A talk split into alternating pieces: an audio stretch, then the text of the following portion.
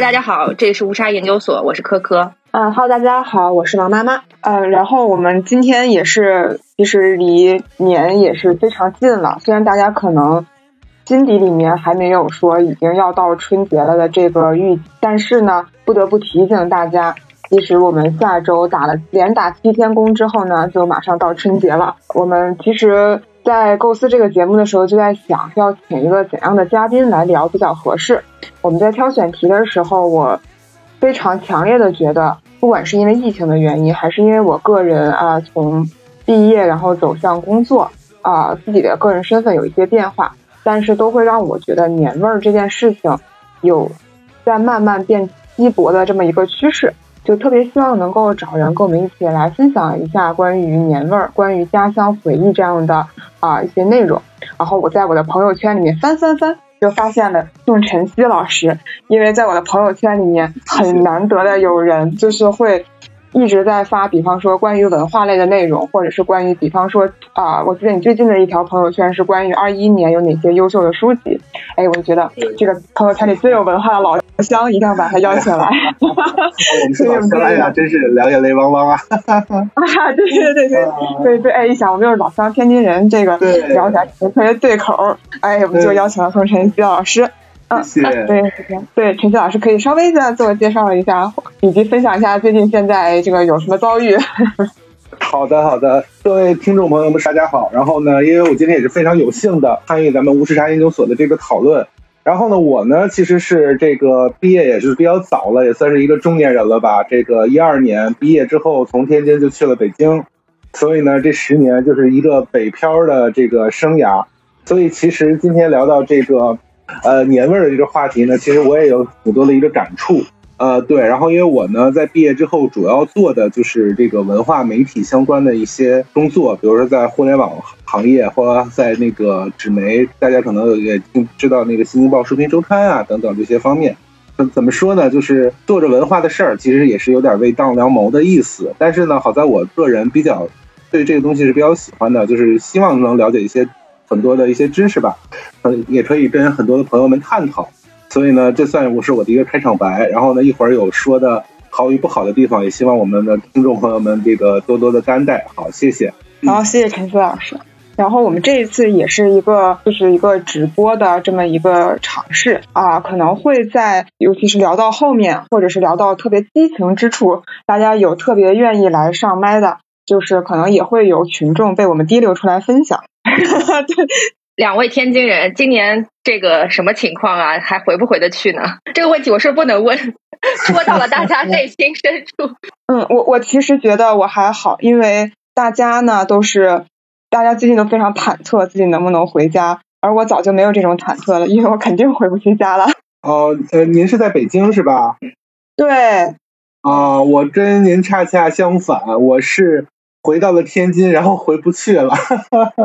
因为我是那个京津通勤，然后这个等于说，其实我是每周都要回天津的，然后是自己开车。结果呢，呃，这个上上周因为突然爆发了疫情之后，然后就是那个时间怎么说呢？就是那个感觉，就是突然就是从先是有从小道消息传出了说，哎，有疫情，然后那时候就就就那种感觉，就是有点怎么说呢？有点纠结，我是不是应该？立即的这个驱车回去，因为我那边还有一是还有工作，二是当时回来可能很匆忙，很多的东西没有带，然后这个比如说一些需要用的书啊，一些这个等等东西吧，所以当时就很纠结。但是呢，我觉得嗯，突然的这种离城的这种感，一是这种感觉实在是不好，二是呢，我就觉得那个时候回不回得去也是一个呃，也是一个存疑的事情，所以当时就没有就是犹豫了一下，就没有在。消息出来之后就回北京，于是就彻底的被滞留在了这里。对，你回家回的很瓷实。对对对，这次真的是，然后就各种的沟通，说我回不去，包括还让朋友去我那个家里面去帮我把把什么水电煤气的关掉，然后帮我收快递，因为太匆忙了，就这样子。那你你们会觉得会有这种一定过年要回家的这种执念吗？其实怎么说呢？因为就是首先我我对于这个话题呢，我觉得首先就是说为什么过年一定要回家这个问题，我觉得可以我们先来聊一聊。就是说，好像其实我们来看现在的很多的节日，因为大家现在人口流动比较大，很多人都会在一线城市工作等等这样的一种状况。其实像其他的节日啊，像什么端午节也好，中秋节也好，好像回家的执念不是的那么的的高，反而是春节，就是说。有一句话嘛，有钱没钱回家过年这样的一种状况之下，反而就是说春节的这个这个传统这个习俗是一直没有断的。其实这是为什么？我我我也是在有时候在想这个问题。其实我觉得这个问题可能是因为我们对于春节的这种象征的意义，其实要比任何的节日都都要都要大的一个原因。就是说，其实怎么说呢？这个有可能要扯到这个老老年的一些事儿了。可能就是说，在以前农业社会吧，春节就是春节给人的一种感觉，就是一种一年复始啊，万象更新啊。所以我们为什么叫元月元旦？这个元，其实在传统文化中是一个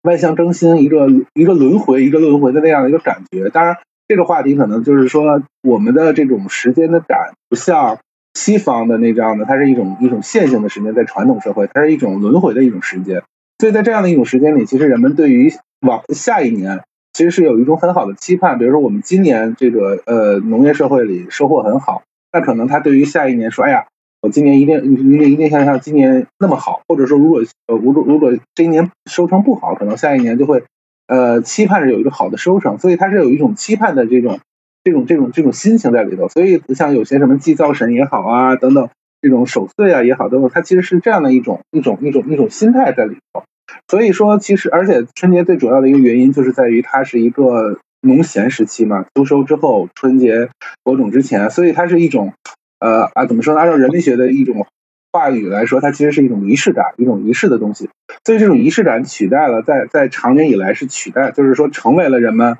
中国人的一种形式的东西，一种一定要去去去经历的一个东西。所以说，呃，在在在以前，这这这个春节一定是要大家一定要团圆在一起的。但是现在呢，我我觉得现在现在其实这样传统的一些东西已经不在了。但是春节，我觉得它是有一个很好的承接，在于比如说我们以前的春晚、团圆饭等等这些东西，它其实是它其实还是一种仪式。但是这种仪式它很好的去衔接了所谓传统的那种。那种仪式感在里头，所以呢，我觉得这个春节才成了人们心中最大的一个节日，而而且呢，就是已经已已经有了这种一定要回家的这样的一种执念。那么，其实说到呃，我本人呢，怎么说呢？就是因为我我是天津人嘛，在咱们这头这个我妈妈也是天津人，可能天津人呃，大家可能。甚至外头对于天津人有一种一一种一种感觉，就是比较呃顾家念家，然后甚至说有一种那个很呃怎么说呢呃务实也好，或者说是一种幽默的心态也好，包括最近的这个疫情的快板什么出圈也是也好，其实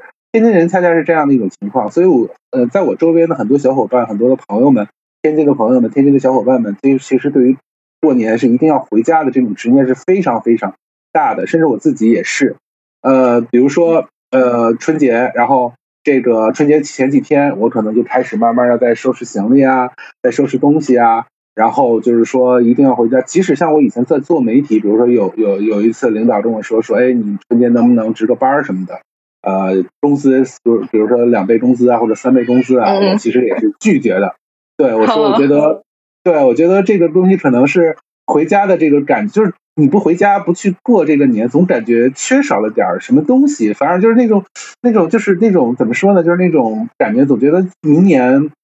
会有一种空落吧，或者觉得这一年不完整，好像这一年的辛苦并没有画一个句号，而是说又延续了新的一年，会有这样的一种个人的一种很强烈的感受。所以，我我我有的时候的这种过年的感觉，就像就像一个句号吧，就是说把这一年打包，就像那个说相声说的封箱。这一年就这么过去了，不管好与不好，就让它随它去吧。然后下一年希望有一个更好的一个开始，大概是这样的一种状况。我我我得续上这个，我觉得我回家那个执念，在很长一段时间甚至都不是春节回家的执念，是我上大学的时候周末要回家的执念。对，就是我，对，就是就是，哪怕我自己说我周末不回家，我的其他我大学的时候的其他室友就会说，哎，你们天津人不得都都得周末回家吗？真的，王妈妈，你真真是我见过的最不喜欢回家的天津人。然后实际上我一个月回一次家。啊，那你真的是什么？我是十年几乎是每周必回一次，就是那样的。即使说你们也太夸张了吧？所以他扣在那儿了呢。你，就是前面的所有执念我都同意，但是后面就是我我我我就连着说了，因为后面其实也会聊到比较深刻的一次回家或者回家路的变迁啊这些，我就捋着说了。就我之前就是有一次，我也是一个一定要回家，我也说不上来为什么，我就会觉得如果我春节。我在很长一段时间认为，如果我春节没有回家的话，我会很歉疚，该有的一个陪伴没有达到。即便说每一个春节，其实我真的非常享受嘛，其实好像都混过去了，就是也没什么特别的记忆。但是就很长一段时间都觉得说这个事情是一定要做的、完成的。但是事情就发生在当你第一次没有完成之后，你发现好像也没什么没怎么样，哎，然后我就变成了一个不知道为什么总是回不去家的人。我之前为了要回家，就是之前也是要旅游，但是会把那个回家的那个时间，就是安排在就是正好是三十那天早上。但是因为我好像是有一次去泰国玩，但是因为那个航班临时取消，然后形成各种 bug，然后我到最后到家的时候已经是三十的晚上六点半了。我就记得我妈当时说。你就是不想干家务，也不必如此踩点儿。然后，对，然后，但是后面有一次，我好像是从那之后，就是我好似就经常缺席春春天春节。我不知道还有一点是说多久啊？后面还会提到，那我后面再讲吧。我我觉得我之后每一个没有回家的春节都有各个奇怪的原因，而且都还挺精彩的。就但是科科，你先讲，你你有这个一定要回家的执念吗？我我是觉得，就是说我没有，就是每之前每个春节都这么延续的过下来的时候，你就觉得说，哇，那我每个春节肯定都是要这么过的嘛。然后有一个非常隆重的仪式感。直到我后来出国了，嗯，忽然发现，就是确实因为一些特定的条件回不去了。那个时候就是第一次在国外过年，确实过得很冷清。然后，嗯，就是我我大概前前后后在那个就是。留学生的这个圈子里面包了四五顿饺子，但依然没有感受到任何的年味。然后第二年的时候，我就毅然决然我说我一定要回家。然后回家过年之后，就确实是年味是比较重，因为听着外面放鞭炮啊的声音啊，然后就是跟家人在一起的这个这个阖家欢乐的感觉。但是你会发现，就是呃，就是家里的人也越来越少了，因为大家都出去了，然后大家都不在家里过年了，所以其实。那一年我回家的时候，虽然确实比我在美国那那个感受要更深刻一点，但是好像也就是回不去当年的那种那种氛围了。所以我觉得说，后来我就越来越觉得，好似就是反正回家也都是那么几个人在一起过年，那还不如就呃可以有更多变通的方法，比方说把我爸妈带到北京来啊，然后或者是我们全家一起去其他一个什么地方过年。就好像一我我我我感觉就是一旦你那个中间的那个记忆，一旦你的之前的那个仪式感断掉之后，好像就没有那个要持续下去的执念了。就是我以前是会就是坐在电视机前看春晚，就是一一秒钟都不能落下来，因为我觉得这是一个完整的需要看完的节目。但直到后来，我觉得好像 不看也没有什么大不了的，慢慢就就抛弃了这些就是过往的仪式感。其实我我就是刚才大家说到这个春晚的事儿，其实我也是有点。感触就像刚才那个托托说的那种那种感觉，就是说，真的是我开始就是后来大家知道这个春晚，大家其实每年的春晚就是大家的预期是越来越低的，就觉得肯定是可能意意意思不大，或者说肯定是当春晚播出之后会有很多的人的吐槽。但是其实我开始的时候也是那种感觉，就是硬撑着说一定要把春，哪怕我要看到十二点，就是一定要把这个春晚去去看。看的话，然后不断在刷朋友圈，好像那个时就是开始的时候就感觉好像你你不去看春晚，你你甚至连朋友圈都看不懂。会我有我的朋友圈会有好多做媒体的人，会甚至有的人会直播，就他每一个节目，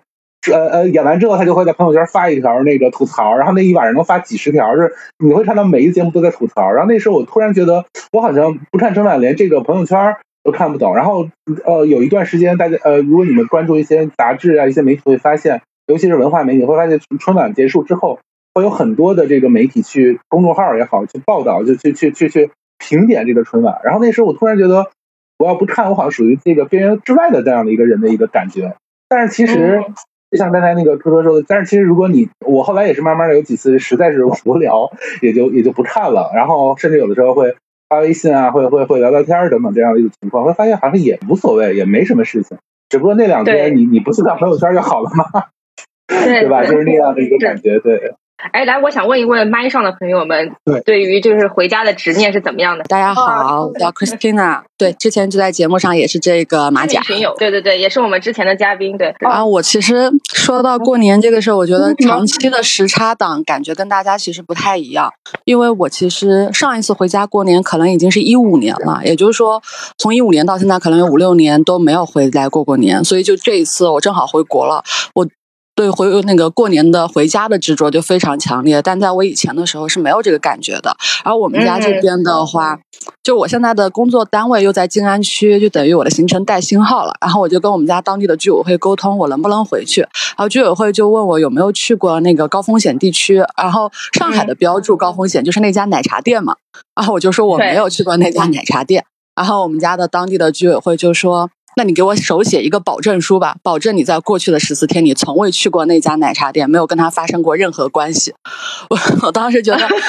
觉得好玩，又觉得好啊，就为了回家过年，我觉得这种事情都非常冷眼的。包括我的同事会觉得啊，如果回家了还要居家在家里十四天，然后还要隔离什么的，我都觉得如如果最终的大年三十那天可以让我在家里过年，这些事情我都可以做。就是我这次回来的强那个感觉非常强烈，就有一种我。人都已经在国内的土地上了，我还不能回家过年，我是就心理上是很难接受这件事的。但我之前一直在海外，然后就对于不回来过年这个事情，其实没有什么感觉了。而且其实，尤其是工作之后，然后有一些固定的朋友，我每年会在呃纽约那边自己 host 那种呃年夜饭，然后就可能会喊一堆朋友在家做年夜饭，也不是包饺子，是那种年味儿还蛮重的，然后就感觉就自己在哪。然后家就在哪，就在当地过年，就没有那种跟一定要回到老家的那种呃。这种乡土感就比较淡了吧，而且我其实当时刚刚有说到说海外人他没有轮回这个概念，其实不是，我觉得他们的那个轮回时间线概念也非常重，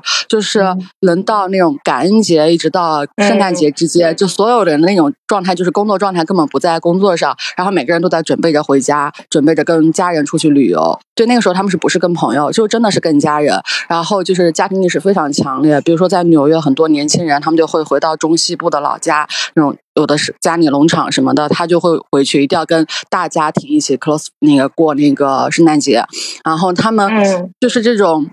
我觉得就会让你就是在那个状态下突然感觉到，诶，这好像要过年了。但其实实际上那又没有到我们真正的春节。所以我每年就感觉海外华人应该都会有这个感觉吧，就是你一月一号元旦之后到你真的过春节之前这大半个月，会觉得。我好像又没有过新年，但是身边所有的人都觉得已经万物开始了，这是新的一年，新年新气象。嗯，想到了一个问题，因为我是已经很多年没有回来过年了，所以呃，我自己如果不是因为人在国内，是没有对回家过节这个事情非常执念的。但是当你们，我不知道这个群里现在有没有人，就是因为这两年疫情，然后真的就是选择了就地过年，没有回家的，就是家人也没有过来的，就是这种心情的变化什么感觉？因为你的这种习惯已经持续了很久。哎，我们这有个新手母亲，好像想说两句。呃，凯蒂，嗯，就是呃，我我今天才想起来，说我上一次回家过年，好像已经是二零年的一月份，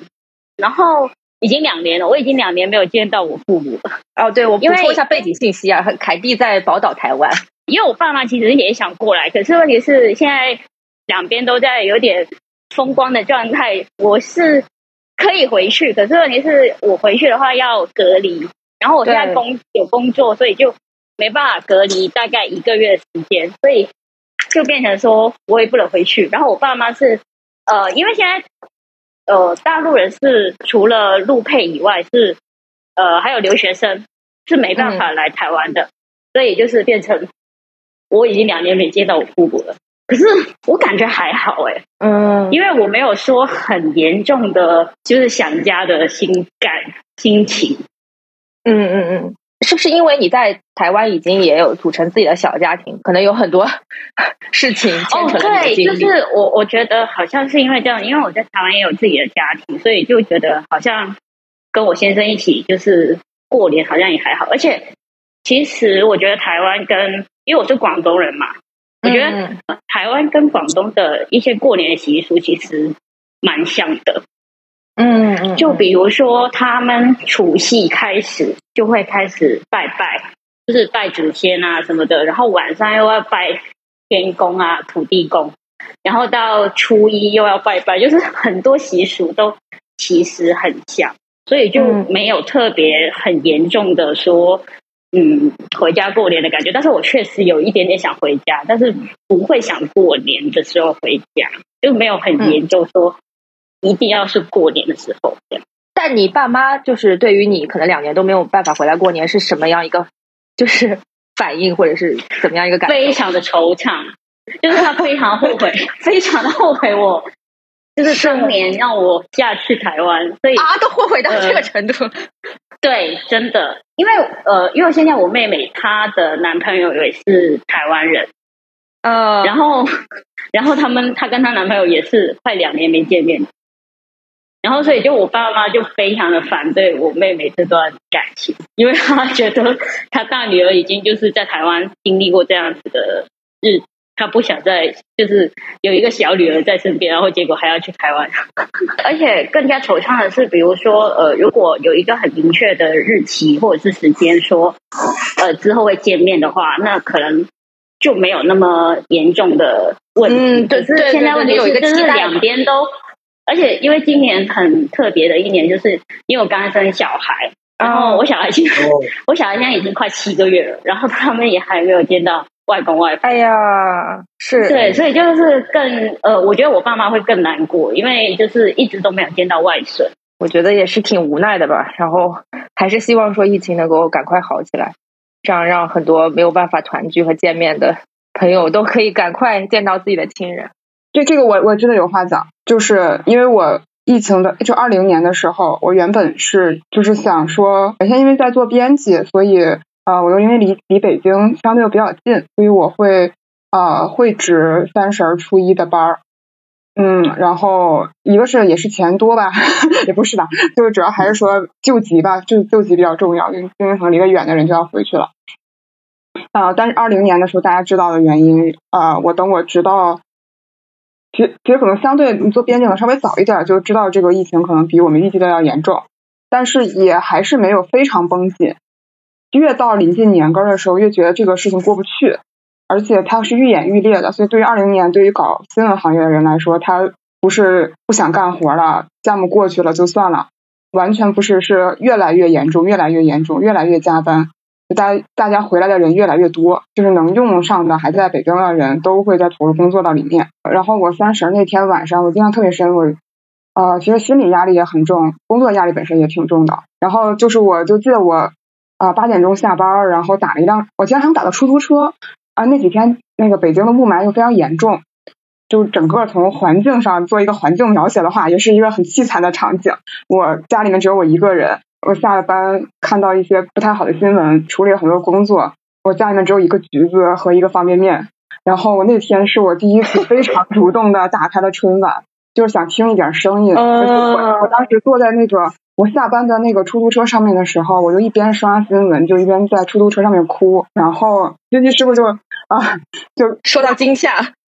也不是司机师傅说，我是不是得就是一定要戴口罩了？我说对。然后我说你还是把口罩戴上吧，就是我跟他说你你你跑跑滴滴你还是要戴好口罩，就他那当时戴的是那个一次性的口罩，我说你还有那个就是防护性更强的口罩，你要把它赶紧戴上。然后然后他也没有说话，然后把我送到了家里面，我就对着那个橘子 和方便面，我开开了一点春晚。就虽然我好像也不太有印象他说的什么呢，而且我觉得他说的和我真的实际干的工作好像也不太对对茬子，好像说都不是一回事儿。但我觉得听见有声音，然后有一个红色和黄色的东西在我眼前晃，就觉得心情比较踏实。关键是初一还是要去值班，就就是那个春节过得我真的非常的心碎，我也不想不想也没法跟爸妈说，好像就是你也不知道从何说起，就只只能跟家人说，就是。真的很严重，不是大家想的那样，不是说很快就会过去的事情。除了就是建议大建议爸妈囤货、戴口罩，剩下就已经没有什么其他的了。对，然后呃，去年的话就正常的就也就就地了什么的，但对回家的渴望已经变成了就是春节不重要，就是是不是在一个节日节日不重要，一个仪式不重要，就是但是我对爸妈的有效陪伴比较重要。嗯，也不重要，就是在疫情只要它平复的时候，有机会的话就可以连续的回家待一段时间。嗯，它不一定是在春节。嗯，什么时候能回家就能回家，赶不上春节就算了，赶不上了，反正等只要你回了，你就算站上了，就跟我元旦回家是一个想法。就是我我真的是严重的觉得有一个很强烈的直觉，觉得今年过年可能也够呛，于是前面有个时间赶紧见缝插针的回一下，就是反而是让我更重视对家庭的陪伴，而淡漠仪式本身可能。我觉得这个其实也是一个好事儿吧，就是怎么说呢，就是 就是可能这我觉得也是，就是说人们在无奈的情况下的一种一种一种一种变化。但是这样的一种变化呢，它可能也也可能更符合就是未来就是说人口的流动啊等等这些，包括甚至说可能长期在疫情的这种情况之下的一种状况。但是从长远的看呢，我似乎也能感觉到，如果疫情过去，似乎也许中国的这个春节它还会以新那样的一种形式。呃，所存在，我觉得是这样，就是大家其实其实千百年来，中国人对于春节的这种执念是一直呃存在和根深蒂固的。其实，在历史上也有过几次春节，无论是疫情也好啊，甚至说呃，大家可能也知道这个一百年前的这种改历也好，那时候其实不要再过这个旧历新年了，旧历新年相当于这个呃是封建遗毒，是这个呃专制主义的一种君主的这个节日，所以要过元旦。但是在那样的一种情况之下。在政府的如此强烈的推动之下，其实大家的这种对于春节的这样的一种怎么说呢？就甚至那时候的春节都不放假，说我们的放假全部改成元旦。但是其实大家呃经历了两年的混乱，比如说那个时候，哎，那个政府觉得，哎呀，春运应该 OK 了，就旧历新年应该不会有有有有那么多的这个春运的情况。但是没想到大家还是拼了命的回家，所以我相信可能疫情之间大家可能会有这样的一种变化。但是这种变化，呃，再过几年，我相信。大家对于根深蒂固的东西可能还会延续下去，只不过可能跟疫前疫情时代和后疫情时代的这种形式可能会有差距，但是春节本身我觉得还会存在下去。对，可能就是大家对待它的方式就不同。我觉得一个很有意思的现象就是刚才听到啊陈吉老师和各位聊起来春晚，这个感觉就是如果你抽离了所有的文化形象、文化的背景，然后用一个外国人或者是外星人的视角看。每年过年这个事儿，你会觉得很奇怪，就是我就想象的说，我是一个美国人，然后我怎么去观察 这样的，就是装外宾，装外宾去看着这一场人类大迁徙，以及说我们在吃着那个美国人糟蹋他国文化的夏威夷披萨、菠萝披萨，然后再看中国的春晚之上，然后中国人在用非常有。国家刻板印象的方式扮演着非洲人和外国人，哎，我发现人和人的悲欢的确不能这么相通。就是如果你是在外国或者是外星去看这一出出过年的东西，会觉得很荒谬，就觉得这些人是被什么奇怪的力量所驱动的。哎，但是一回国，你又会觉得非常的自然，好像本该如此一样。所以这个心境，我觉得真就有点像是传统的力量吧。就有的时候你在这个环境中被腌入味儿了。然后你就会忍不住的跟着大家融入这个氛围，但是你一旦不在那个文化环境，你会觉得这些仪式感又显得多么没有必要，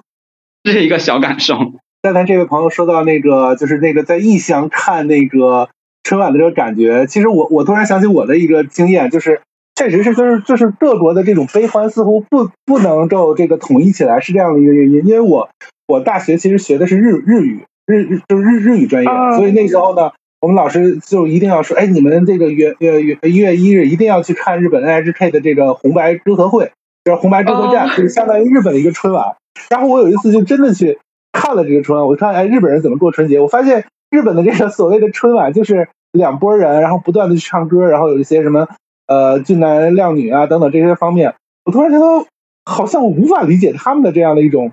呃春节的这样的一种一种一种一种庆祝的方式。所以我那时候就觉得，哎呀，可能真的是就是不同的人去看不同国家的这种仪式，可能真的是不一样的。嗯，对我我就心想多无聊啊。对对，哎，我们线上还有在美国过年的朋友，那个蓝师又是一个天津人，我们下次又是天津哎，这个群对怎么这么多天津人，太可怕了。啊，话是这么说，我在美国都在美国过了十年年了，多少年没回过天津过年了。是一个让人。可是你这口音是最纯正的。我我口音纯正吗？不纯正，纯正。在美国有啥？就就是过年就跟一群这个高等华人吃个饭，然后就 没有没有什么有意义。那你们会聊什么呢？我我我很好奇，作为一个国内的人。你我你想我这种这个小小辈的人在那看着他们吃嘛？你想他们那帮家长无非就是这个，啊，你你懂是吧？那呀，哎呀，你们家哎叉叉，哎呦，今年这么优秀啊！这个今年跟 Harvard 录了没啊？哎呦哦你们家那个那个，哎，那个今年那什么，哎，这 John Hopkins 那 Summer，哎，你们去了没？啊，都是这个。你就可想而知，我们这，我们就看着他们在干嘛。你你们会看春晚吗？像你这种在美国过了十年年，啊，春晚应该是早的时候，就是刚来那几年都会看，后来就不怎么看。嗯，是反正那时候我觉得可以这个准点准点看看这个本山大叔，后来也就啊，没有是是了，好像也没什么节目可看了。对我我觉得像就是像春晚，然后大家一起吃饭这些意意向，其实是你在找不到年味的时候一种就是想要拼命做的事情。就我就觉得说，就是呃，像我之前也不会太想看春晚，但是你在异乡过年的时候，就像王王妈刚刚说的，她她在出租车上打开了春晚，想要找到一点年味。就是可能很多时候我们只能寄托在这些某些特定的意象上去去回忆或者去找寻当年的那个味道。现在不是不国内不也不让放鞭炮吗？对吧？也不让放烟花。对对，其实我觉得春晚就是就是有人说嘛，就是从一种个人记忆的节目成为了一个宏大叙事的节目，于是它的这种色彩就被丧失掉了，人们在里头找不到共情啊，找不到共同感啊，嗯看那些东西感觉与自己无关啊。他以前的春晚，他们可能会跟这一年的热点也好，或者这一年的一些 事情也好去说，或者去不论是正面还是反面，其实大家都能都体会到，都会经历过，就是唤起自己的回忆。但是现在成为了一种特别这个这个这个崭新的一种一种闪亮的一种宏大叙事，这种宏大叙事你个人展是找不到的，所以有的时候可能这种春晚就成为了一种背景音吧，就是不论是嗑着瓜子儿啊、打着麻将啊，或者怎么样的，它就是作为一种热热闹闹的一个存在而已。对对对，就可能有的老一辈的人还试图在春晚中解读出一些信号，就像是老一辈的人会想到有一年的春晚在讨论下岗，有一年的春晚然后在讨论农民工，然后就里面一定有什么信息是要错过的，因为我是公务员家庭嘛。所以他们在看春晚的时候会评头论足，说哦是今年吗的春晚有哪些信息 释放政治题考什么有点像新闻联播节日加强版的感觉。其实我我也我也有特别同意刚才那个浩然那个朋友的一个话，就是说，呃，其实春晚，但我觉得现在的春晚其实是勾引大家之前的那个记忆。大家其实我有的时候会发现，在春晚不论是春节的时候，大家有比如说 B 站也好啊，呃，什么微博也好，大家很多人会把以前的春晚的那些有意思的节目翻出来，什么赵本山的呀，什么各种的节目，好，大家好像是对。大家好像是是，就现在的春晚成为了一种他者的存在，就是说我通过吐槽现在的春晚，就怀念过去。现在有一种这样的一种倾向，嗯我不知道你们有没有这种感觉？对嗯，我在一八一九年的公司年会上面，我回了回忆了一下，我表演的小品是那个昨天、今天、明天，我跟那个对男是出错了这个小品，然后我惊讶的发现里面的台词，你几乎不用做巨大的修改，可以完全照搬在那一年上，就是国际局势啊啊，国外比较乱套，成天勾心斗角，对，今日首相下台，明日内阁被炒，对我，你们这是信手拈来。独好。对，就真的你 你就发现没有，你不需要改词儿，这个这个词儿就完全你可以套在任何一年里面，就是有一个穿越时空的隽永感。对，然后对，然后我记得那年还是那个谁，特朗普被被被被弹劾嘛，然后就好多人就就发这段这段词儿，然后我当时还发完了，然后底下还有一个朋友说接了一句说往前迈一步，忘了，就是赵本山不是往前迈一步，后来摔了一跤嘛。我说你怎么能发语音？是，对，就是好像在我们家，就是觉得赵本山不上春晚了，就后来就没怎么看了，因为每年好像都在等他的那个小品，就总觉得他会有一些就是推陈出新的东西嘛，就是确实确实会是一个亮点。是不都是等着这赵本山小品放完之后去放放鞭炮吗？然后就是的对，煮饺子放鞭炮，划水时间，，是的，是的。哎，刚才说到昨天、今天、明天那那个那个节目，我真的也是觉得特别推崇。我觉得那个节目那那个小小品真的是把这个正能量和这个幽默感完全结合的非常好的一个节目。所以有的时候有人说，哎，现在的这个幽默这个喜剧不好做啊，这个什么小品不好做，因为大家的口味太高也好，或者说因为大家的这个现在的这个限制太多也好。我有时候就会说，你看那个节目，那个节目真的是把这两点结合到了极致。你在里头既听到了这种幽默感，又好像又没有说就是说一些不能说的东西。哎呀，我觉得这个节目是一个，我觉得在我心中是它是一个经典。对，而且它还是一个小人物的一个叙事，就是一个弱者为强的感觉。就是我完，我们完全可以跟这个两个东北大爸大大爷大妈都是小人物，我们是可以共情的。然后他闯入到了一个呃节目里面，可能在当时，尤其电视节目还是大家非常的仰慕的一个状态的时候，他闯进了一个不属于自己的环境里面，然后有一个冲突感。我我真的觉得，我当时准备节目排练节目的时候，真的觉得这个好厉害。以前没觉得，光听 的时候没觉得。所以这个节目真的在我的这个赵本山的节目中，在我心中一直是排 number one 的。对对，我们那个除了春晚之外，就是还会有什么其他的过年的仪式感很强的符号吗？买新衣服，我我我觉得是我小时候 就是每年春节的时候，我妈都要给我从里到外换一套新的。我觉得这个已经是十几年来就是。的一一种非常隆重的仪式感了，就是特别是要买一件新的大衣，你然后第二天早上大年初一的时候穿新衣服，然后那个心里就很开心，让你一件一件把那个新衣服拿出来。我我觉得我觉得就是一种特别就是焕然一新的这个感觉吧。但好像现在确实我我我我觉得我过年已经很少买新衣服了。我想问问广东的朋友有什么特殊的这个春节的仪式啊？啊，广东朋友举手。就说起来，我一直会有一个困惑，就是过年的时候，其他地方的人不会去逛花街，就是去买各种鲜花，然后而且大年三十的时候，花市的鲜花是要处理，然后它其实会变得特别便宜。后来我才想明白，因为其他地方过年也不允许说直接把鲜花摆在外面，可能除了海南岛之外，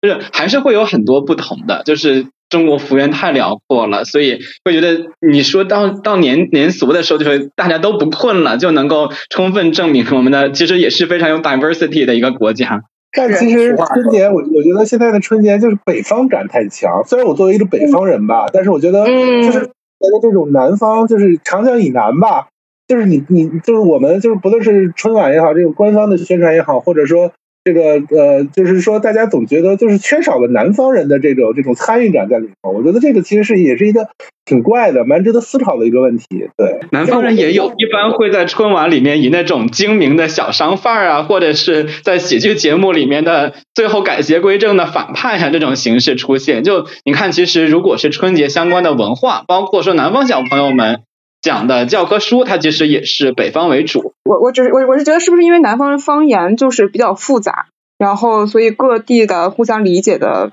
交流难度成本比较高。但北方相对，比方说普通话，你说，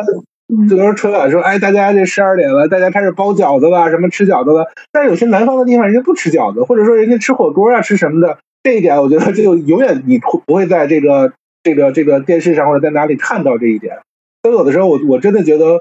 好像这个春晚它是这种这种地域性还是比较强的。对，有有南方人想说一说一说一说一下吗？南方人来了，大家好，我是曾经在嗯无锡沙研究所露过两次脸的灯下说书人，我是一个南方人，是一个四川自贡的人。刚刚听到大家在说年味儿的时候，其实我还蛮有感想的，就是因为呃自贡它从唐宋以来吧，就一直都有灯会的这个传统和习俗，所以对于呃，我们这种从小在自贡出生长大的人来讲，春节有一个很重要的一个活动，就是去看灯会。不过看灯会呢，肯定不会在大年三十儿那天晚上开始。就是小时候，我记得最早的时候，灯会可能是四年一届。后来随着灯会的越来越商业化，在全球的影响力，对全球，就是现在可能大家能够在全球各种地方看到的灯会，基本上都是自贡人去做的，就是已经出海还比较成功。然后，嗯。大年三十那天晚上灯会一定会停的，因为大家都会回家团聚。然后从初一啊，甚至是在过年之前，灯会就会开始，一一般会持续到可能呃正月过完以后才会结束。所以说春节去灯会里边去看灯是一个，反正我们当地的人一定会有的习俗。但是其实除了本地人之外，每年在春节的假期里面，都会有起码四川或者四川周边，甚至全国各地的。很多游客到我们这个小城市里边来赏灯，就我记得有一年，好像央视报了一个新闻，就说，呃，春节期间全全国的那个呃热门旅游景点 Top 三，自贡的灯会好像是排在第二吧，第一我忘了是哪个地方。就是每年都是这样子的，还就是因为因为本身要办灯会，呃，它其实最传统那个灯会呢是在我们的市中心的一个公园，直接就叫彩灯公园，在那个里面办。然后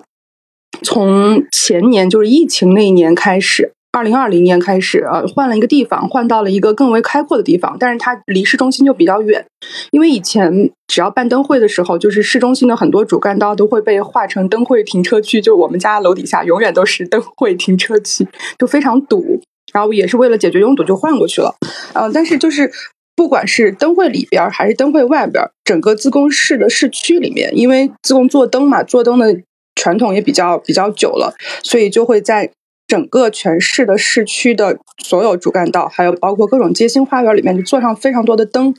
然后，所以说我这两天我也在想，到底大家说现在年味儿没有那么重了，或者说很多人觉得在大城市过年没有年味儿，那么到底年味儿是什么？我可能对于我的一个呃从小长大的一个记忆来讲，我觉得年味儿其实有一层就是呃整个周围的环境，市区的街道上。就是张灯结彩的各种各样子的花灯，就每一条街的灯都会不一样，每一年都会不一样，都非常的好看。我觉得这种热闹的气息可能就是年味儿吧。就是作为一个四川人，我感受到的就是春节其实是这样的。欢迎大家来看灯会啊！这两年的灯会都持续时间非常的长，基本上会到五一以后，所以可以错开春节这个高峰期来。春节真的人太多了。刚刚想起来，我你说那个自贡的灯会有在全球做展出。我前年的时候在纽约看了一场灯会，然后当时印象很深刻。回来之后，我就无意中在微博上又看见自贡灯会，然后发现两个风格出奇一致。我在怀疑，就是是就是自贡灯会出来做的。呃，应该是就是 Stay Island 那个。对对对，就 Stay Island 那个。有一年我在春节之前在西安出差。就西安的那个城墙上，它其实也会每年做灯会。然后我一当时我正好出差的那个时候，我去城墙就正好赶上个周末，我去城墙上溜了半圈儿。然后我就发现，正好当时现在就正在做搭建的工作，我就发现呃，全都是自贡人去做的。然后包括我记得去年还是什么时候，就是我有些南京的朋友，他们当时说，哦，南京的秦淮花灯。然后我确实，南京秦淮花灯它的传统也比较多，但是现在其实很多全球各地的灯会都是自贡人在做。后来我就查了一下新闻，我说不好意思，你们南京的灯是我们自贡人做。今年好像在巴黎也有吧？我我前两天正好看了一篇文章，里面讲，就欢迎大家来自贡看灯，欢迎海外朋友 就近看灯。对 对对，我不知道大家是不是有没有回家过年的这个经历，然后我们特别想从这个父母的角度问一问，就说当年当时你告诉你父母可能今年不能回家过年了，爸妈是一个怎么样的反应？其实这个问题我原来和我爸妈有聊过，就是我最早刚出国读书的时候，他们非常不能适应，说他们过年的时候啊，因为我不在家，所以他们就跟家里的其他的亲戚一起过年，然后每家的可能孩子都在身边，然后就是我不在身边的时候，他们会觉得很难过，一般。吃完午饭或者年夜饭的时候，他们就会撤了，就回自己家了，然后就会就回我们家，然后就跟我视频，就是并不想看到别的一家 其乐融融的样子。然后到后来，因为我时间太长，就是根本没有办法在过年那个时间点回去，所以对他们来说，就是我回来以后，就是寒暑假回国，或者是呃工作以后休假回国，什么时候在家，对他们来说就感觉像过年一样，就他们会觉得这是一个团聚。后来就变成了，就是王妈妈刚刚有说的，就是后来我们全家都认识到了，就是呃某个节假日的那种氛围感和仪式感不是特别重要，但是重要的就是那种有效陪伴，以至于我后来每一年就会安排一个一周呃的假期，专门和和家人在一起，然后我们会一起出去旅游也好，或者在家里也好，就是这样的一个团聚感来满足这种幸福吧。嗯，确实有很多无奈吧，我觉得，对他们可能从。很难过，到慢慢接受，然后到转变了一个新的思路，这样。嗯，是。呃，因为我正好看到我那个爸爸妈妈的同事，然后也是我发小的妈妈，刚才有举手，所以邀请王姨来给大家分享一下。这个吴沙研究所也关注了好长时间了，为这个吴沙研究所喜马拉雅我又开通了 VIP，交了会费，经常在听，也很关注孩子们。现在天津正在下雪。尽管外边很冷，刚才听了孩子们的聊天，内心很温暖。不知道孩子们对过年还有这么重的情节。嗯，作为我们这一代呢，我想谈谈我们的想法。实际上呢，我就感觉哈，我们到对孩子们回能否回家过年呢，还不是看的那么重。那可可能是我们的想法啊，我可能跟王妈妈的父母，我们的想法有点一致，可能跟其他父母不太一样啊。那我们孩子也在北京，我们在天津，天津今年有疫情，这样呢可能回不来了。啊，我们也这次我们北京也去不了，但是不觉得有什么，可能是分阶段吧。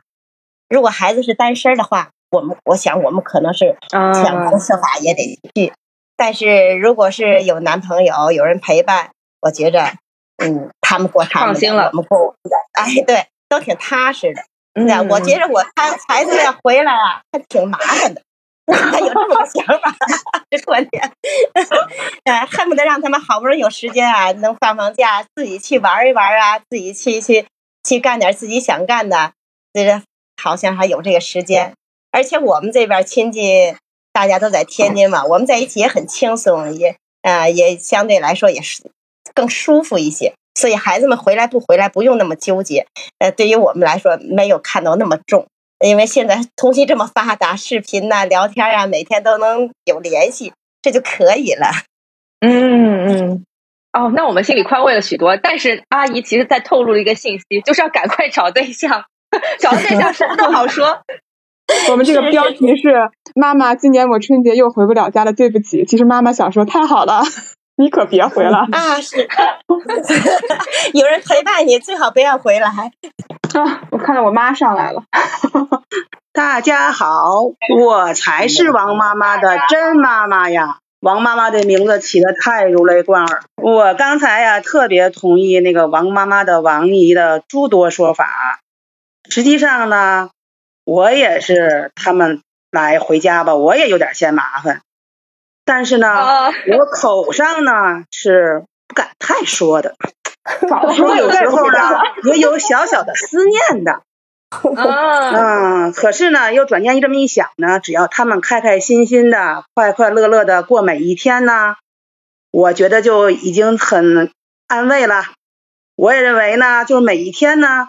只要他们快乐，就都是节假日。哎，我我这样吧，当着大家面，我就我就问一个，我就当着大家面，就你就交个交个实心话，就是我回家起第几天，你就希望我走了？我记得你爸爸是你刚进门就问你，闺女，咱们在家待到几天？咱们啥时候走啊？后来我就我就跟他爸爸把手食指举出来了，嘘。别说呀，来了就伺候着吧。哎呦，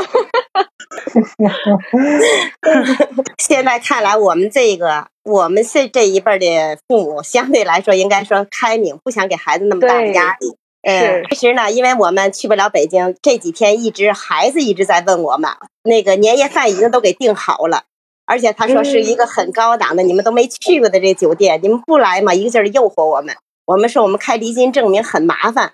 其实啊，倒没那么多的更多的麻烦，就是想着哈，正好也借着这么个借口，也是说呢，我们去了，孩子们也麻烦，所以说现在反倒是啊，孩子们啊对父母的，嗯，其实我觉得是一种回报啊，孩子们都很孝顺，嗯，再有还有这份过年的情节，甚至都超过了我们，所以今天啊，我听完这吴世昌研究所啊，心里啊很温暖，也特别感动，谢谢孩子们啊。啊，没有没有，阿姨客气。就确实从我们自己的内心出发，还是想多花点时间陪伴父母，因为呃，在这个外地打拼嘛，确实平时能够跟父母面对面交流的机会是很少的。然后也希望说是正好春节这样一个由头吧，能够有一个。长期的、长时间的跟父母待在一起的这个时间吧，但刚刚听完之后也会发现，是不是我们回家也无形当中给父母增加了一些压力和麻烦？比方，比方说我爸是不是因为我回家就得烧一桌菜，然后可能可能就是如果他他们几个自己在家过年的话，确实就不会那么隆重了。得听，你得听王妈妈她妈妈的话外音。其实，其实内心啊，从我们来说还是非常盼着孩子们回来。但是呢，我们又不愿意哈，让孩子们有这个压力，总觉着哈，你们平时啊太忙了，好不容易有自己这点时间呢，回到家以后呢，除了跟父母啊在一块儿啊，就是能体体现那个体会一下这份亲情，还有一些大家的亲戚，今天去这家，明天去那家，也怕给孩子添麻烦，也也怕孩子太累了。所以说，有时候我们哈经常是去北京过年，是过了除夕，大概初二我们就上北京去玩上几天，也是想享受一个小家庭的这份的一个呃这份的快乐吧，难得的这这次在一起的这个机会。所以说呢，其实呢，我我现在就听孩子们啊是特别体谅父母，就恨不得过年的时候啊能跟父母在一块享受这份亲情。父母呢也体谅孩子们，就说让孩子们啊放手，嗯，别有这么多的负担。所以我觉得，对这这个呢，其实咱们都有这情节，就是在一起也好，聚在一起也可以，不聚呢也都挺好。所以说，咱们啊，怎么就是怎么方便怎么来，怎么好怎么来，对吧？不要那么多的纠结。所以今天听了孩子，我倒觉着，哎呀，再加上这几天孩子给我们订了年夜饭以后，催着我们去，呃，我就觉着，哎呀，这一代的孩子比我们想象的是更要懂事儿。是更有大局观，所以心里特别温暖。尽管穿着外边的雪再说啊。是是，阿姨讲的太好了。刚刚群里很多听众都跟我们说，听完这个发言都快哭了。然后，对对对，很很会，很会，很会说。明明说的是这就是天津人嘛，哈哈哈，笑死了。其实我有一个疑问，就是我以前经常看到微博上大家会吐槽回国过年的亲戚啊，各种各就是很很烦人的社交往来，还有这样的情况，大家有因为遇到过这种情况而导致自己对回去过年非常抗拒吗？不，就是一个非常好笑的现象，就是就是陌上花开，一到临近春节这段时间就会爆单。我们最就是整个这个相亲平台最忙的时候，就是逼近春节的这一两个月。因为你当你物理回家之后，你从大城回到了家乡之后，你在大城那种疏离，人与人之间并不关心，并不那么关心彼此的隐私的情况下，相亲这件事情可能没有这么大的压力。但是你一旦肉体回到了家庭的时候，你爸爸妈妈一直在边上叨叨叨叨叨的时候，然后亲朋好友有问题的时候，相亲的压力就会陡增。有两个有两个事情非常的好笑，一个是那个疫情期间，因为大家都居家隔离了很长时间，哇，那段时间就是爆单爆到夸张的地步，根本就忙不过来的地步。还有一个就是我遇到的最好笑的一个客户，就是他买了我的服务，什么都没有让我干。就说你能给我一个收据吗？我拿着这个给我妈就解决了，你不用干任何事。对，哦，终于堵住父母的嘴，就是应应付一下家里人。拿着这个收据，我就可以回家过年了，证明我努力过了，没成功，但我努力了。好吧，对对那你们租个男友，租个女友回家过年。对对对你们应该提供年终租对象服务。对，过年怎么说呢？我因为我我我在我心里的这个所谓的过年的这个年味儿也好，什么也好。其实还是儿时的那种感觉。我觉得我更多的对于过年的这种期待，可能就是说，哎，我小的时候，这个因为好多亲戚一年其实都见不着一面，我的哥哥呀、呃堂哥堂姐之类的，可能也就是过年期间大家能聚在一起这样的一种状况。还有像包括后来的所谓的这种亲戚的这种这种聊天儿这种伤害性的东西啊，其实有其实也也遇到过。但是这种东西有时候可能，哎呀，就是就是忍一忍，不说话也就过去了。这个东西它毕竟不是主流，不是。说占据的最长的这样的一个时间上的而已，所以我我的这种过年倒是没有遇到过太多的这种尴尬的一个场面吧。对，好像长大了之后，父母也少了一些攀比吧。我我不知道还在不在攀比。呃，我觉得到了像我这个岁数，可能所谓的这种 东西，所谓的攀比也好，所谓的什么也好，可能你都你都已经进行了，父母已经接受了你的这样的一种状态。即使再怎么攀比，可能改变不了什么了。对吧？对吧？是的，就是已经没有办法从各方面的维度去去超过别人，然后父母也就 OK 了，只好认命了。对对对，是。对，大家会觉得说年味越来越淡了吗？这肯定是这个 年味越来越淡，尤其是我觉得以就是以疫情作为，就像回到刚才那个话题，就是说，可能是真的是以疫情作为一个时间点吧。这个春节可能我觉得对于我而言，可能更多的是一个记忆里的一个东西，一个。形式吧，而而且在现实之中，真的包括这个家人，像我刚才说到的，这个一年一见的很多朋友，可能因为现在的这个短信、这个通讯工具的一个发达，可能也会经常的去去联络，不像那个时候有如此的期待。所以有的时候就就对，所以包括可能因为年龄大了，家里的老人们有的也去世了，所以说就是那种以老人为中心的这样的一种所谓传统的这样的一种过年的这样的一种结构，慢慢的在消退。消退之后，其实就是真的是。其实有的时候在大年三十晚上，真的就是可能一家三口或者跟父母五个人或者呃人一块过节，好像似乎也没有什么太有意思的事儿。我记得有一年我最最惨的有一年，真的是无所事事，然后。我我我突然就对着背景音放着春晚，我突然上网开始学习维特真斯坦的哲学研究，学习了一晚上。我觉得我我觉得我好充实啊！太无聊了。因为我不是刚刚提到说就是要买新衣服啊什么之类的，我我会觉得说为什么现在可能。大家确实对这块的这个要求或者对这块期待越来越低了，是因为好像平时的这种日常的穿衣服啊、吃东西的需求都能够有这种及时的满足感。以前好像觉得说什么事情，呃，都得呃，也不是什么事情吧，就是好好像有一个很大的这个这个这个 rewarding 吧，就是要等到过年的时候才能够实现。但现在觉得说平时日常的这些。互联网电商啊，然后日常的这些什么呃双十一啊，然后各种每年每个月的各种活动，基本上都能满足这种需求了。所以其实，在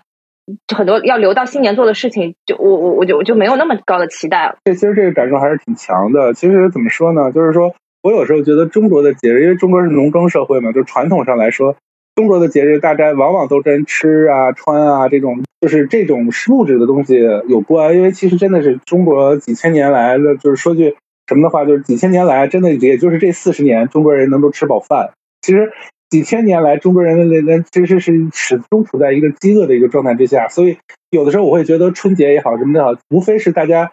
呃找一个借口或者找一个时间，让自己的这个放纵一把或者怎么样的一把这样的一种情况。但是其实现在包括就像刚才说的，我们的这个这个物质已经如此的丰富和满足之后，其实这样的一种东西，它是在逐渐的缺失。但是这种逐渐缺失之后。怎么去找到一个去弥补这样一个缺失的东西？其实，老实说，在现在其实并没有完全的找到，所以这样的其实也是我觉得也是年味儿呃消失的一个很重要的很重要的原因。对，其实有一种新的方式找到，就现在所有的年都可以跟互联网增长建立了联系，就是大家一。那阿里啊，还有去年投春晚红包的呀，一到这个时候就会觉得说，哎，是时候开始拉新促活了。然后这种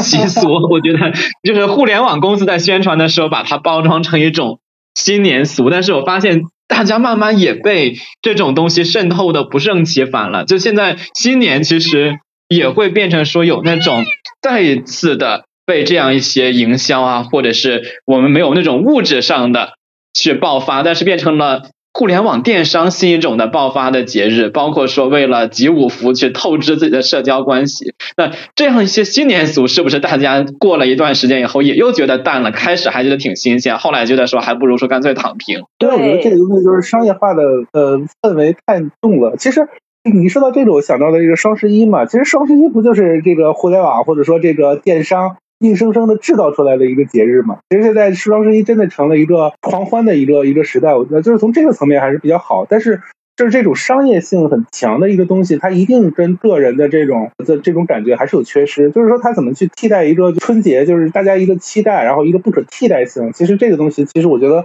还是值得这些所谓的电商啊、互联网咱们去思考的一个问题，就是如何通过社交的方式，通过这样的一种方式去。促进以前春节的这种就是家庭关系啊，或者说朋友关系啊，或者说在春节这样的一种环境之中，能够让大家就是说跟呃你工作时的状态不一样，不论是呃给你一种放松感觉也好，或者一种联络的感觉也好，大家这个抛弃什么呃你这一年的打拼的成功与失败，然后其乐融融的平等的坐在一起，如果有这样的一种新的替代的一种方式的出现，它可能也会构成一个新的一个春节的一个。呃，一个内涵内核所在，但其实现在大家都没有找到这一个。对，我觉得最讽刺的就是，其实刚才就是因为聊到了这个事情，然后另外有一个群里面的人就一直在说，我去年就是因为做春节项目也没怎么休息，今年也是因为这个春节项目一直在加班，就好像是就是为了给大家营造一个氛围，然后也不知道是不是因为我圈就是认识互联网的同事比较多，但实际上大家反而是因为这件事情还是在工作里面。还是没有去放松下来，去享受过年这样。我觉得是这样，就是大家真正可以玩、可以享受、不用承担很多社会责任的节日，一般不放假。但是呢，放假的节日 又会被寄托了太多那种什么家庭责任啊，或者是说你要捍卫传统这样一些义务。那其实觉得，就是网上一直有讨论嘛，说年轻人是不是过洋节崇洋媚外？我倒觉得不一定，是因为它不是土节洋节的问题，是有的节日是你纯粹就开心就好。那过年当然是一个欢庆的时候，但是其实你也会说，哎，又涉及到说老家亲戚啊，涉及到说这一年一度的提醒大家要承担一点家庭责任的时候又到了。它其实不是一个狂欢的节日。然后真正说老一辈不过，没有任何。要承担义务的节日呢，他又不放假，所以现在这个就出现了一个越来越尴尬的状况。我是这样一个想法。我觉得您说的非常对，非常对。就是现在确实是，就是其实有的时候我也觉得，就是说所谓的洋节，其实什么圣诞节也好，什么也好，大家只是找这个节日去狂欢一下，去去去去去享受一下而已。它并没有什么更多的这种文化内涵在里头。就是说，我们我们其实如果我们自己有一个什么。其他的就是就是传统的节日，能够让大家去去放松，我觉得大家也会接受的，也不一定非得是什么必须是圣诞节而已，只是大家没有找到或者没有树立起这样的一个一个一个一个感觉来而已。对，或者说中国的传统的这种节日里头，它它很难找出一个这样的一种一种替代的东西。对。我记得我在后面还有一个非常做作的问题，是关于家乡的问题，就是春节背后，就是大家对于其实是一种你回乡的一个动作嘛。因为我其实也看到会有人在一些呃地方发表一些感触，就是其实家乡不过是我偶然出生的地方啊，我好像似乎也没有必要说一直把这个属性跟着自己，所以现在大家就会对自己的家乡有很足够的这种认同感嘛。嗯，我我我也有这种感受啊，我而且我之前听别人说过，就是说可能二十几岁之前的你在异乡打拼的时候，特别想掩盖自己家乡的这个属性和身份，你拼命的学好普通话，你不想让自己听上去像是一个带着口音的异乡人，你拼命的想要融入你现在这个大城市的社会，但我却却觉得就是说现在可能越来越不会避讳，就说我是哪里哪里人，或者是。我是怎么怎么样的人？当然啊，我我觉得一定程度上也是因为，呃，江苏确实还是挺强的，然后包括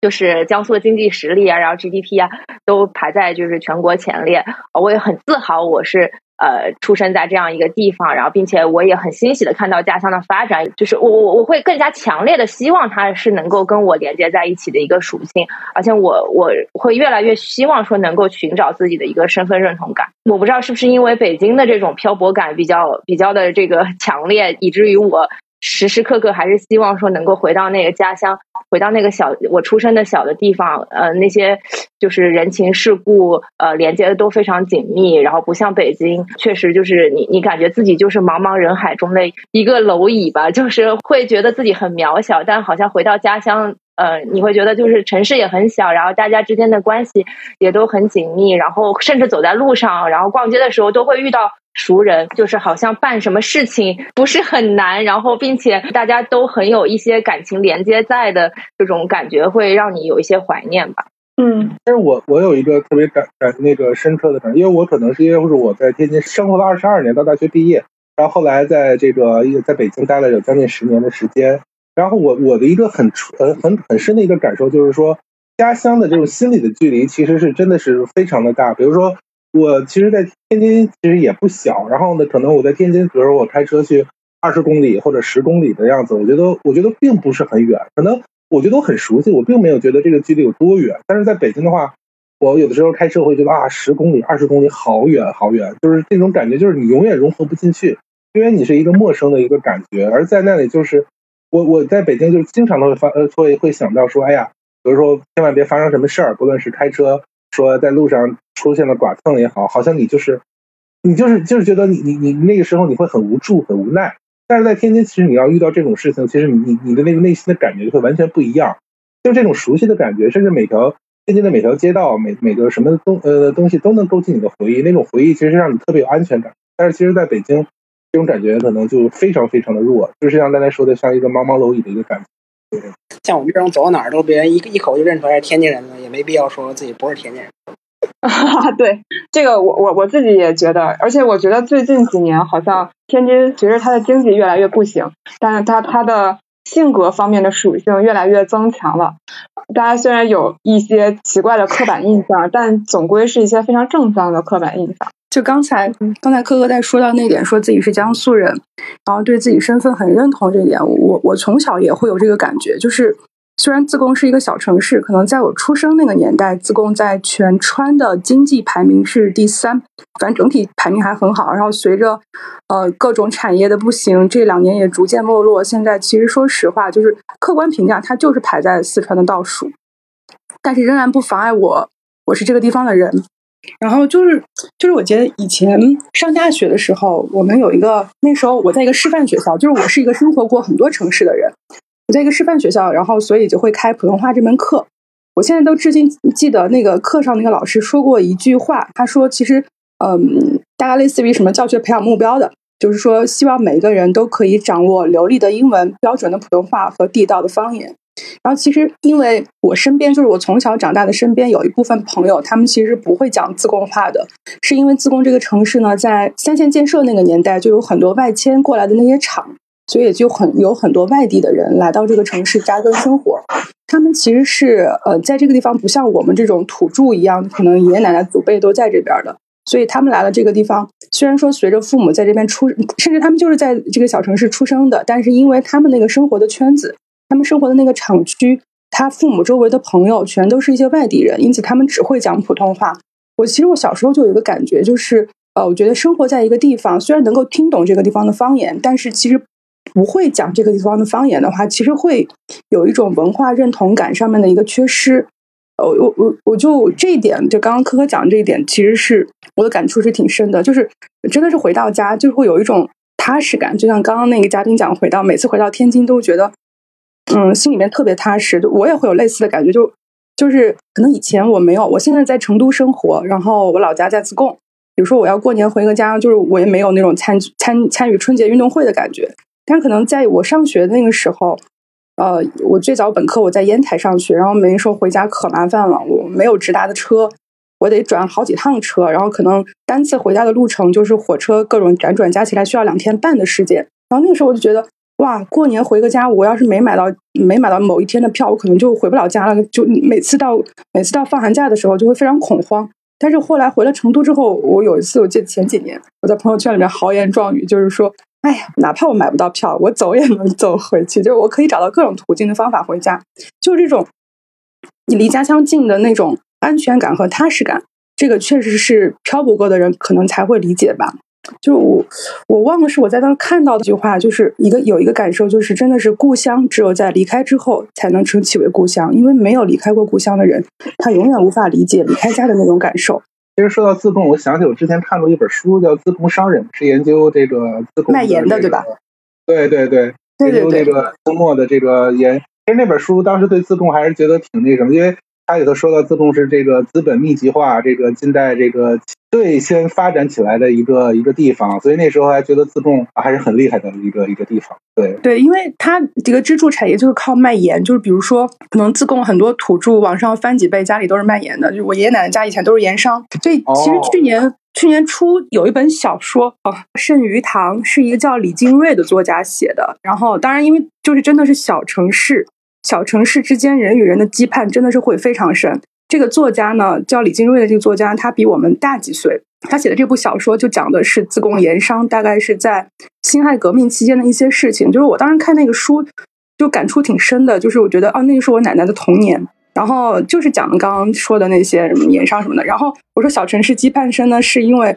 就是这个作家本人呢，就是他的爸爸也是一个儿童文学家。然后他的爸爸呢，跟我的表叔是铁哥们儿。就是小城市就是有。和各种人这种有千丝万缕的联系，比如说很多人提到，呃，郭敬明，就是前两天我发了一篇，我看到一篇文章，就讲今年自贡灯会的，就很多人那个文章开篇就讲说，很多人提到自贡都觉得这是不是郭敬明的故乡？对，郭敬明的初中语文老师是我的伯伯，就是小城市就能小到这种程度，因为太小太小了，就很有意思。但是我是觉得这种这种人与人之间的这种羁绊，就是这种情感的连接，就是可能是这就是家乡家乡的一些意义吧，挺有趣的。嗯，最后说一个就是呃结束语吧。我想起了之前在呃一百多年前，曾经这个大家因为阳阳历新年和阴历呃阴历新年之争的时候，有当时有一句很有名的对联，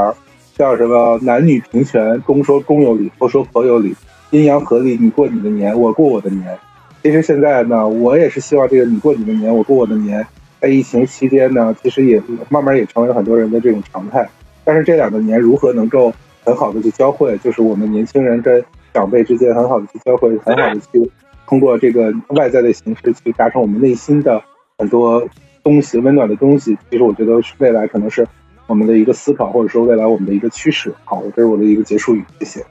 哇，谢谢，我们会把这个写到，我我我要一下，我们写到 show notes 里。好的，好的，那谢谢大家，今天就差不多就这样了。